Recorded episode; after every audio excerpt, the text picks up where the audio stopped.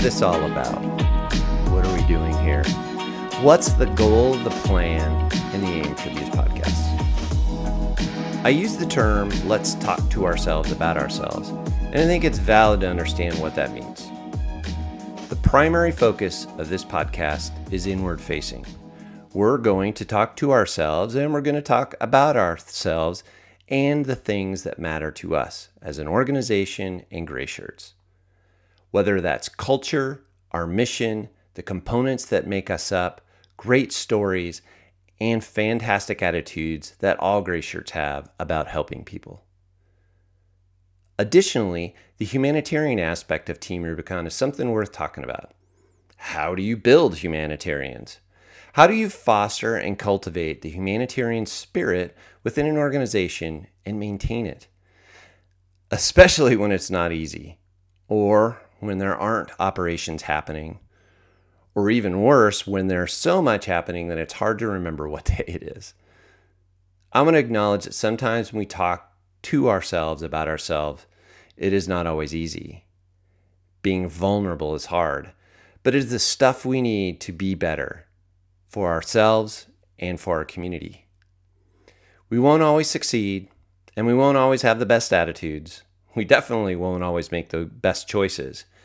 But if we're coming at this from the mentality of a humanitarian, we're always striving to do our best because helping humans is what we do. And loving and caring for one another is the best humanitarian thing we can do. Those are hard concepts to necessarily dive into early in the life of this podcast. But I'd like to think that going forward, we're going to be looking at things that make us better and how we can approach the subject of being a humanitarian organization providing disaster response globally, and always striving to be better. So, with that in mind, this past August at the Team Rubicon Leadership Conference in Estes Park, Colorado, I got a chance to talk with Kate Brown. Kate gave a fantastic speech on the opening night of the conference. It was super powerful. It was very honest and vulnerable. In my mind, it was a cultural moment. What I think is ironic about it is, is that it is focused all on technology mobilization, EMS, VMS, all the tech and data things. They don't always mean much to an operator out in the field. They are more concerned about where are the tools and where do we go to work. So I think having somebody from the technology team talking about something that is obviously very important and something that she's very passionate about is super fun to explore. So before we get started, I wanted to talk about the location. Kate and I are outside of the main auditorium in the hallway while the leadership conference was going on. Gray shirts are milling about, chatting and sharing some laughs. This does make for some noisy audio.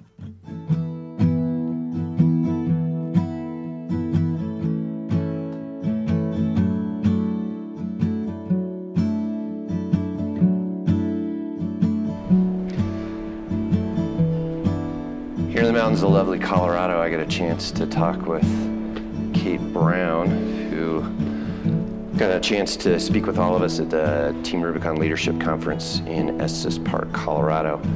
There was a, an amazing moment that happened as she was speaking with us, and I thought it'd be a good idea for everyone to kind of get to know who she is and what she does. And uh, Kate, welcome.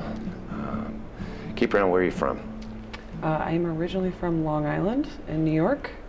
Uh, grew up on the South Shore in Nassau County. Nassau County. So what, what was that like for you as a kid? Um, it's it was great being growing up outside of New York City, and I think I didn't realize what a different experience I had from a lot of other parts of the country until I started moving around and living in other places. Um, it's really just an extraordinary place. Mm-hmm. Nice. And so you're working for Team Rubicon now. So what do you do and where do you do that? So I'm a technology analyst on the tech team. I'm based out of the NOC in Dallas, and I primarily work on the digital transformation project team. So how's that been going? Uh, you know, it's been an adjustment. I've yeah. been on the team for six months, and it was. Um, I think I've been doing kind of the same thing for so long with TR, uh, and that's evolved over time, and it's expanded, and I've worked on different things, but uh, for three years, I was on the membership team, or three plus years.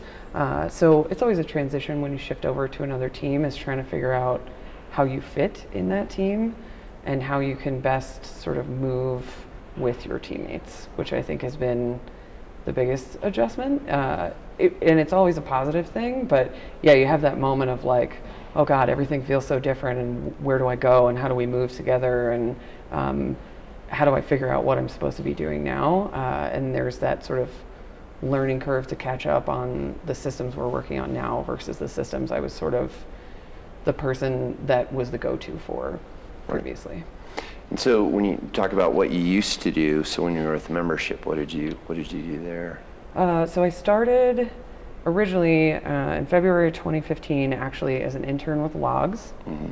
and I was an intern at the LA office, the old one in El Segundo, uh, and I was supposed to transition to an internship on the membership team in May of that year, and then the Nepal earthquake hit.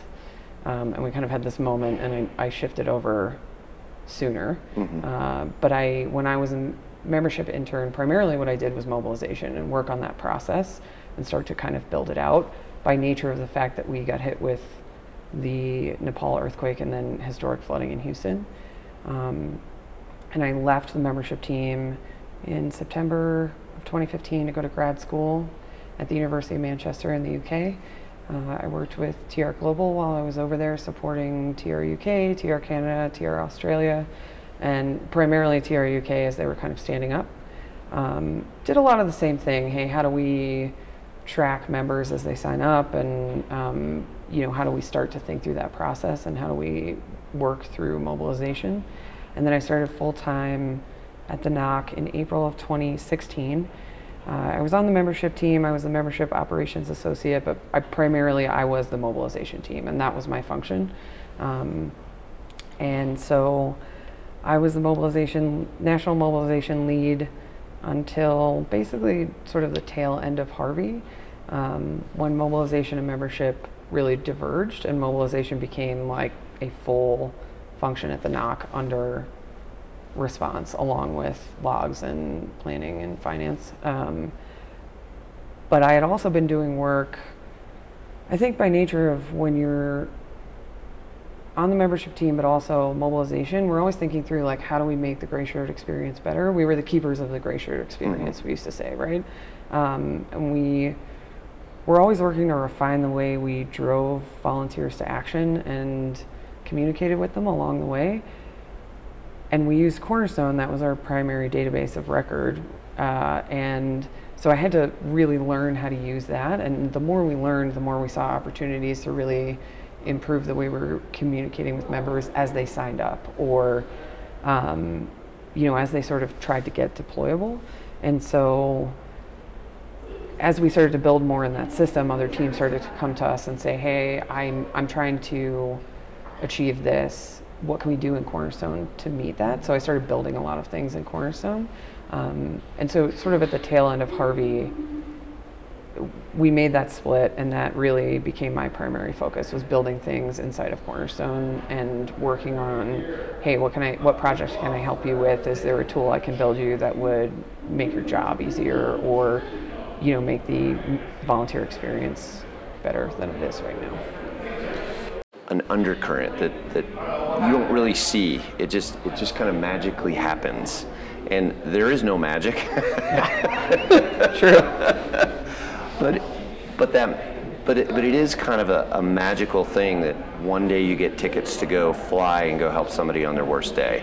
Um, one day you get all this information that you're going to need and the tools that you need to go deploy. And those those happen for a reason. Those happen because of purposeful choices, things that you were involved in. How hard was that? Um, I think on some level, it is some sort of magic, right? Mm-hmm.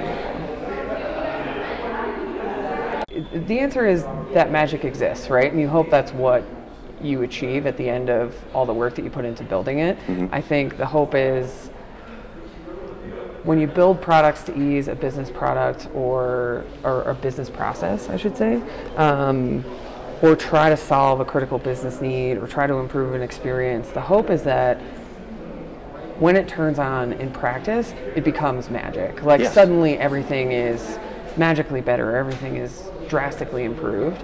Um, it is a bear to get there, and I think I really like having an impossible challenge in front of me, and I prefer like unreasonable expectations of the outcome.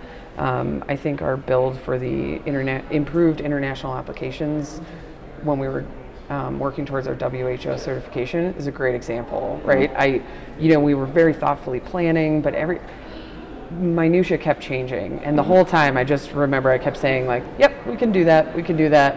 Um, and my team, like other people on my team, would say like, "How are we going to do that in Cornerstone?" I'm like, "You know what? I don't actually know, but we're going to figure it out, Right. And it's going to be fine." Um, because I had faith in the tools that we had available and also like our ability to pull that off just based on everything we had learned and managed to sort of build and learn from what we broke before. Um, and I, th- it's it's an exciting challenge for me. I think actually like my favorite part of it is really trying to learn and understand not only another functional area's process, but really what they're trying to achieve, right? Because you can um, you can understand a process, but sometimes that process, as they work you through a workflow, is really the product of what's available to them now. Right. And when you start to dig in and say, okay, cool, but what are you struggling with? Or if I stop you and say, nothing is in your way, what does this look like in a perfect world to you? Right. it's a challenge for people to kind of step out of it and think of think of things that way. I think, especially by nature of the kind of team that we have. Mm-hmm. We have a bias towards action. We are all drinking from a fire hose. A lot of us have been for a very long time, um, and we all just figure it out right away. And so we're always in a sort of problem solving mode and sometimes like designing those things actually requires you to tr- not try to solve the problem Right. right? Like I, because you hear that, you'll say, okay, what are you trying to achieve, or what do you need this to function as? And you hear people start to solve it as they speak, and the challenge is saying, don't try to solve the problem. Tell me what you want the end result to be, and then we redesign what we're building around that. Um, but it can be hard to kind of stretch out of, hey, this is what I know I have, or I know what's possible, um, or the mindset of, this is where we are now. Uh, and I think that conversation comes up a lot. Some of it is, uh, sometimes it's, okay, but this is what I do right now. How does this translate to later? And being able to recognize that oftentimes what your workflow is now is a product of the tools that were in front of you. Right. And so it's not necessarily the workflow you want to have, it's maybe the one that you're adept at or you're fast at, or it seems like it's the most efficient because you've spent time refining to that point. But sometimes it can really drastically change if you have a different tool in front of you. And I think that's really exciting and like it's I've always really liked actually taking things apart and I think there's a difference in enjoying breaking things. I, I think we all like to break things Oh, yeah. at TR, Yeah, right? It's, Like it's a kind of human nature of where we're at in this right? organization. I'll take a sledgehammer to anything. but I also really like carefully dismantling things to put them back together. Hmm. And that's a different, sometimes it's a different approach. Right. Uh, and one thing, my sort of visual of it is always that if you walk into a warehouse that is just basically like a trash fire of stuff, Mm-hmm. my brain immediately starts to like visually sort everything and dismantle it and reorganize it. And that happens in my head before I touch anything. And I think sometimes that makes people feel like, well, I just told you and you didn't hear me. Um, but my joke is always I use the word customer service at JFK, so like that kind of discomfort doesn't bother me. And on some level, I've spent a long several years of my life actually literally getting yelled at for a living. uh, and it was my job to hear what it was that you needed, even if you were shouting at me. Ah, And so I really, that's something that's fun for me, not being shouted at, but you know, Right. like it's okay if it takes us a while to get there. It's okay if you're frustrated along the way. It's okay if it's a challenge to slow you down and like help you think through something that way. Um, but it's one that I'm. It doesn't. I'm comfortable doing, and I love to do. And I, I at the end of the day, every one of us is at TR because we want to help somebody, and some of us are like can tear out, you know, can gut a house in very little time. Um, I like to gut a house, but I also I'm just as happy to sit at a computer and try to gut the duct tape that we've slapped together in Right. many different ways or like very carefully dismantle it and try to put something in its place. And I know that not everybody wants to sit at a laptop and do that. So for me, that's my way of like, hey, every gray shirt that goes to the field has an impact. When I was MOB, I felt very much like, even at times when I wanted to smash a laptop or just you know fall over at my desk like during Harvey, um, the impact. I felt like I was having impact, more impact sitting where I was than if I had gone to the field. Right? Like I can't muck out as many houses as I can send gray shirts to the field to do that. And now I'm in a position where I get to do that for my teammates and for volunteer leaders and everybody who has this a myriad of impossible challenges in front of them, I get to spend that, you know, time and um, I get to really invest my time in in a very detailed way building them what they need to get their job done, which then has a downstream impact on X many other volunteers and X many survivors. With this digital transformation, DX as they love to use it. Yeah, They love the uh, acronyms, this organization, their acronyms. It's like being back in the military. What did that change for you? So you're you're working with the, the mobilization team. You've been basically putting it together with Lincoln Logs and Legos for years and, and making it work. Uh, what happened with that as you have kind of transformed yourself from that MOB team to to the digital transformation team.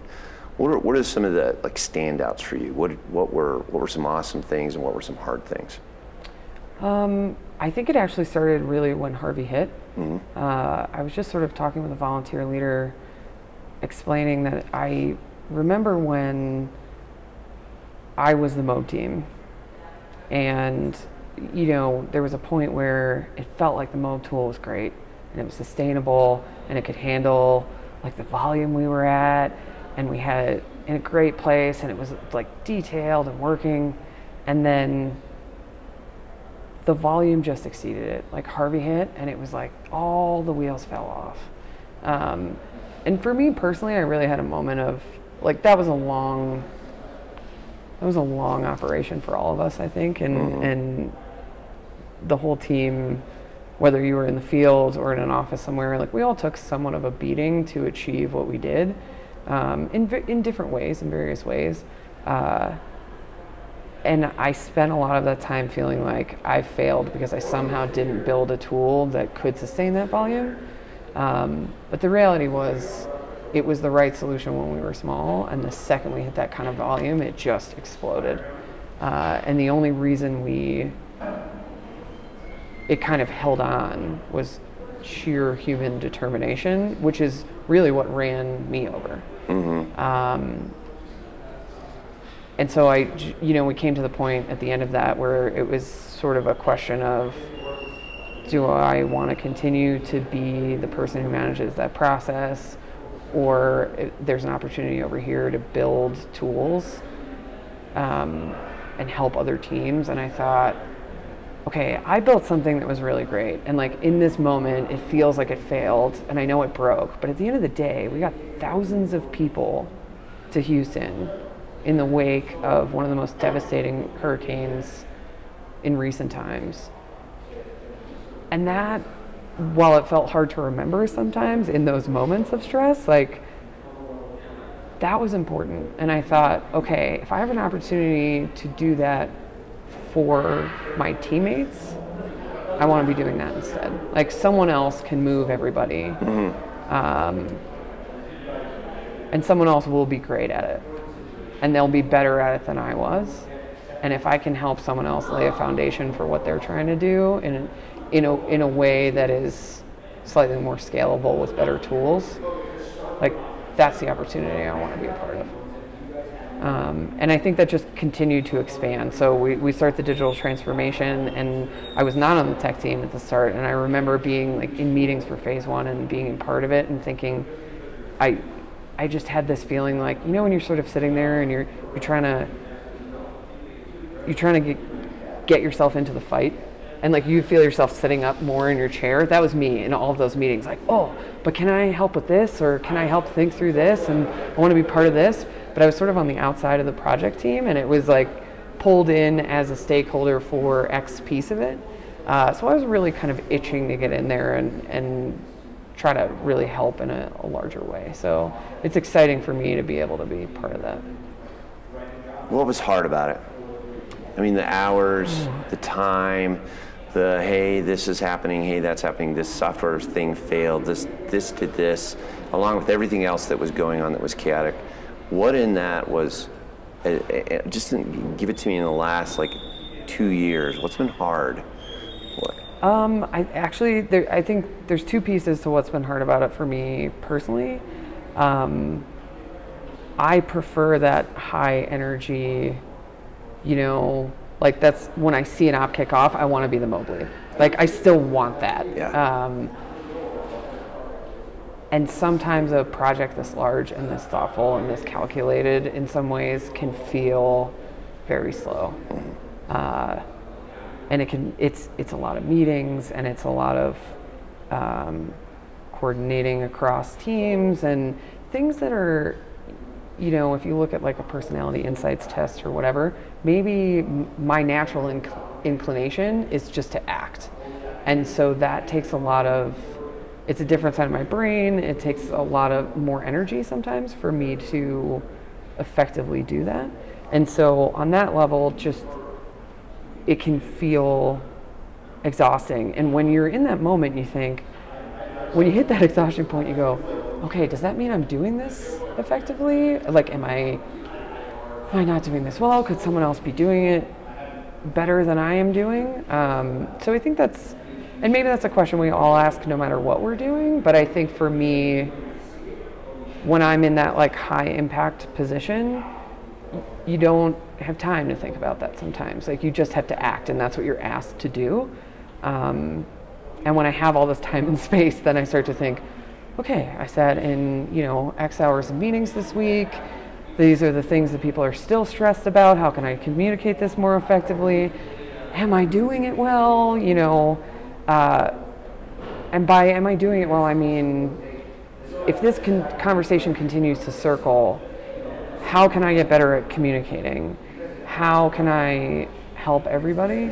Um, because that's ultimately my goal. Like I want to make sure you have the tool that you need in front of you. So for me, it's like, am I asking the right questions? Am I explaining this well to help you get where you need to be?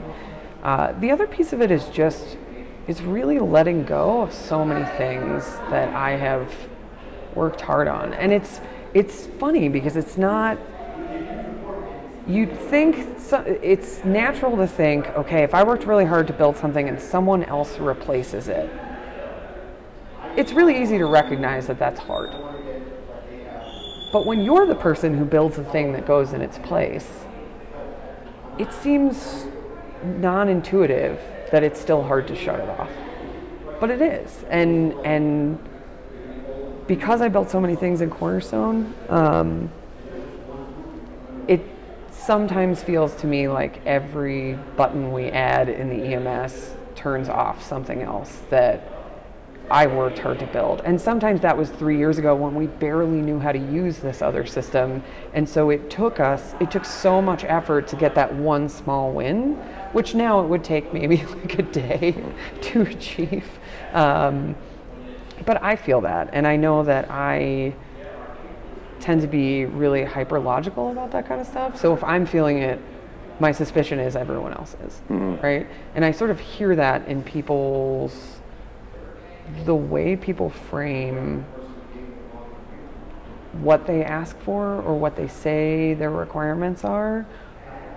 and then their reactions to when you show them hey okay this is where we think we need to start you can kind of hear that it's like oh but this isn't exactly what i have now. And you know but we do it this way right now and it's like okay but is that part of your actual process or is that the workflow by which you achieve that process? And and trying to help people separate that but i'm not immune to it on any level. Mm-hmm. i i i feel like at least once a week i just have 10 minutes where i'm like man, we're turning off this thing. And I, that took me two months to build, and it took six weeks of conversation. And God, I remember wanting to smash my laptop while I was building that, you know? And it's all good. Like, I'm excited about the new things, and some of them I built. But it, yeah, it's, you, you, you think about the things that we save and the things that we get sentimental about. Um, you know, those artifacts that we hang on to throughout our lives and if you think about the home, the survivors that we help after disasters, when they come back to their homes and they see us mucking out a house, we've all seen it. We've all encountered a homeowner who's looking at what to us is a pile of debris that we've moved, and to them it's their life, right? It's the physical artifact of their life. And for me, I've spent so much of like my time and energy over the last five years building things with TR or being a part of building things with TR that, yeah, like those those things in these systems to me, like those are my artifacts. Those are my photos. Those are the things that when we discard them, they do feel very personal. And there's a part of me that feels like, okay, maybe I want a screenshot of this. Like it's, it's silly things like that where I'm like, I'm hanging on to this. I mean, I have my first dispatch email, you know, I have um, I have a post-it note on my desk that when I started on membership as an intern back in 2015, Pat Ross, who was the deputy director of membership, had a post-it note on his desk that just said 75,000.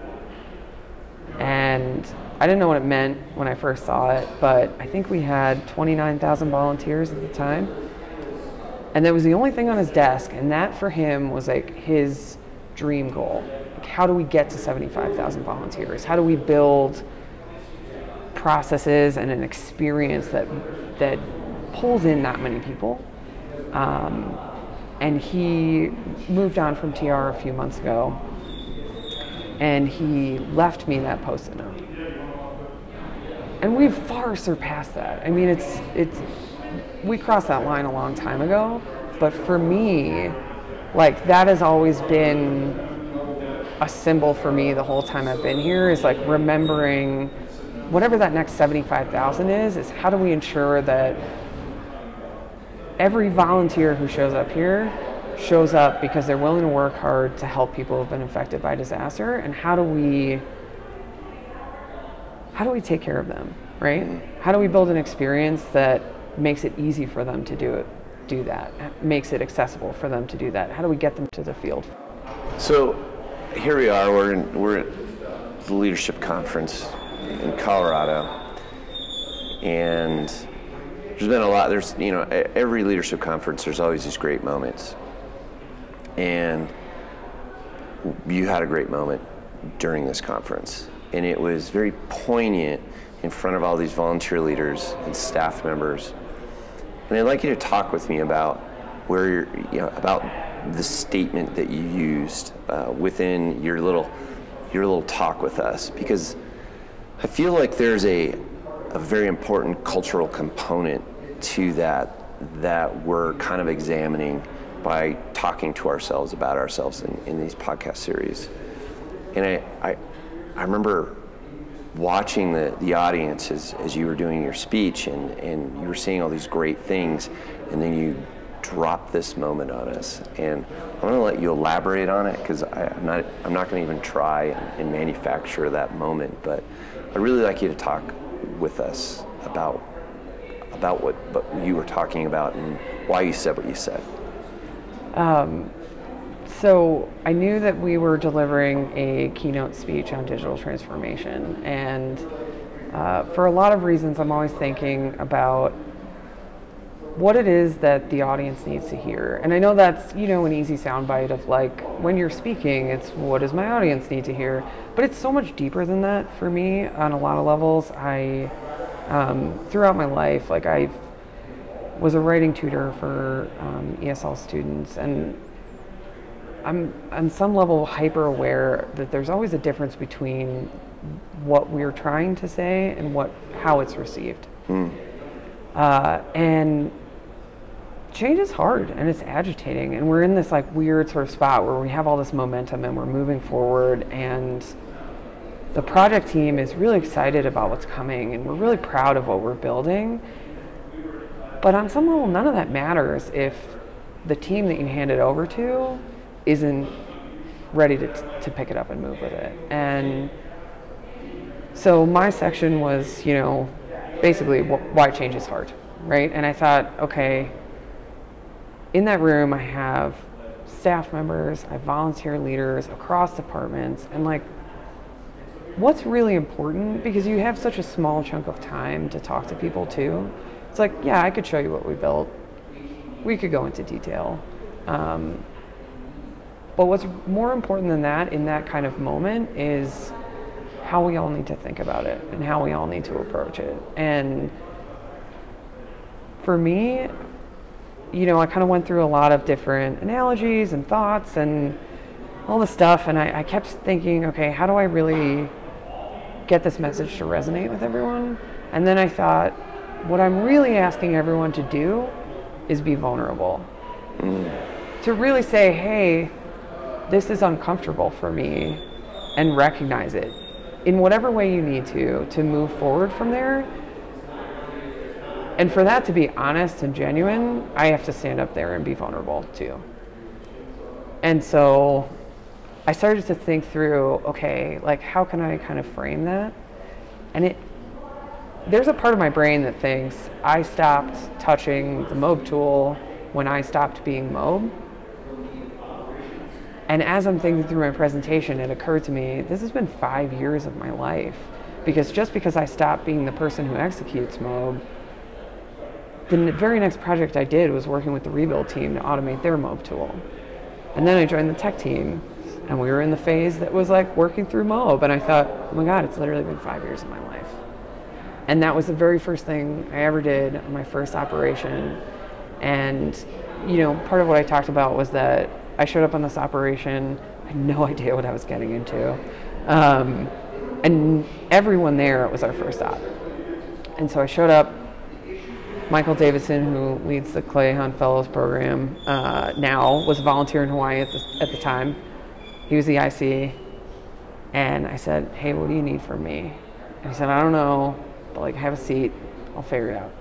Then about an hour later, he says, they keep telling me we need to fill this personnel tracker thing out. I, you know what? I need you to figure out what we need to do. And I just said, okay, no problem. And actually, I used to do personnel staffing uh, at the airport. So, sure, I'll figure it out. Good with spreadsheets, right? It's fine. Um, and I spent the next two weeks working everyone's travel arrangements and making sure we had all the numbers. And not having been on an op, I had no idea whether that was normal or not. Um, and I started thinking through that, and I thought, really part of the message that I wanted people to hear was what we're discarding is a tool or a workflow. It's never the process. And for me, there's no better visual example of that of like, here's a five year difference of this spreadsheet that we've turned into some sort of monster along the way. Uh, but at the end of the day, it's still a spreadsheet and it breaks and it, it fails. And it's, you know, easy to say, I know that I am on some level the person who is the most proud of that tool and what we've managed to accomplish with it. And on some level, what we've managed to accomplish is just how many people we've managed to move with it, right? That's where the impact is. Um, and when you say, I'm really proud of this thing, it's easy for people to hear. And I don't think it's fallible. But I have personally paid the cost for it breaking time and time again. And for me, like, uh, I've always felt like I'm willing to take a beating for X, Y, or Z, but it becomes harder for me to watch that happen when it's someone on my team who takes it.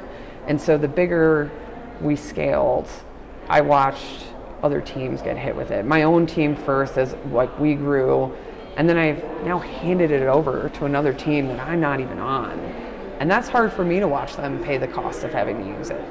Uh, I met the Australians and the Brits who were here for the conference, and the first thing I said to them was, "You're still using those Google Sheets? I'm really sorry, like because that's genuinely how I feel, Yeah. you know." Um, and so I wanted to kind of like really show that visual example, and then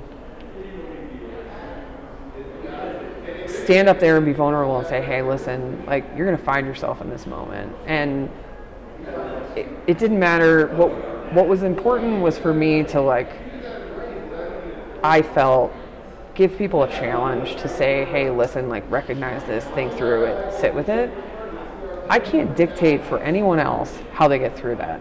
Like I actually sometimes need to go take a lap of the building and like scream for a minute or just be sad that this thing I'm really proud of is going away.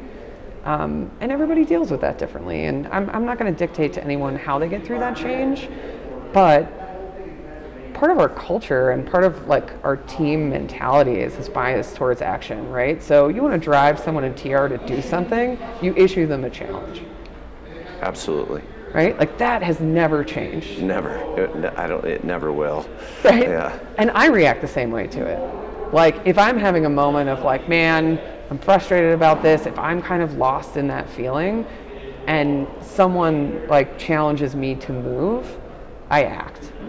And I know that we are a team full of people who do that. And so I thought, yeah, okay, I could go scientific here. I could so many options, but like for me, it's hey, this is my story. This is me standing up here and being vulnerable and telling you like this is hard for me too, and I'm on the team that's building it. And then like here's my challenge that when you find yourself in that moment of discomfort and you're facing like being asked to reimagine this thing that is so personal to you that you be willing to be the first person in line to burn it. Kicking that last sentence for a moment. You be the first to burn it down.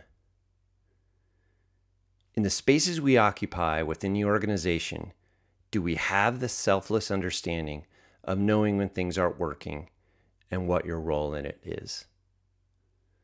Are we willing to put aside our personal feelings for the betterment of the team?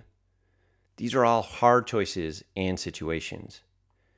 If we reach deep down to our humanitarian roots, doing what supports the team, perpetuates the mission, and cares for our community will always be the proper course of action. Go out and be your best self. Thanks for listening.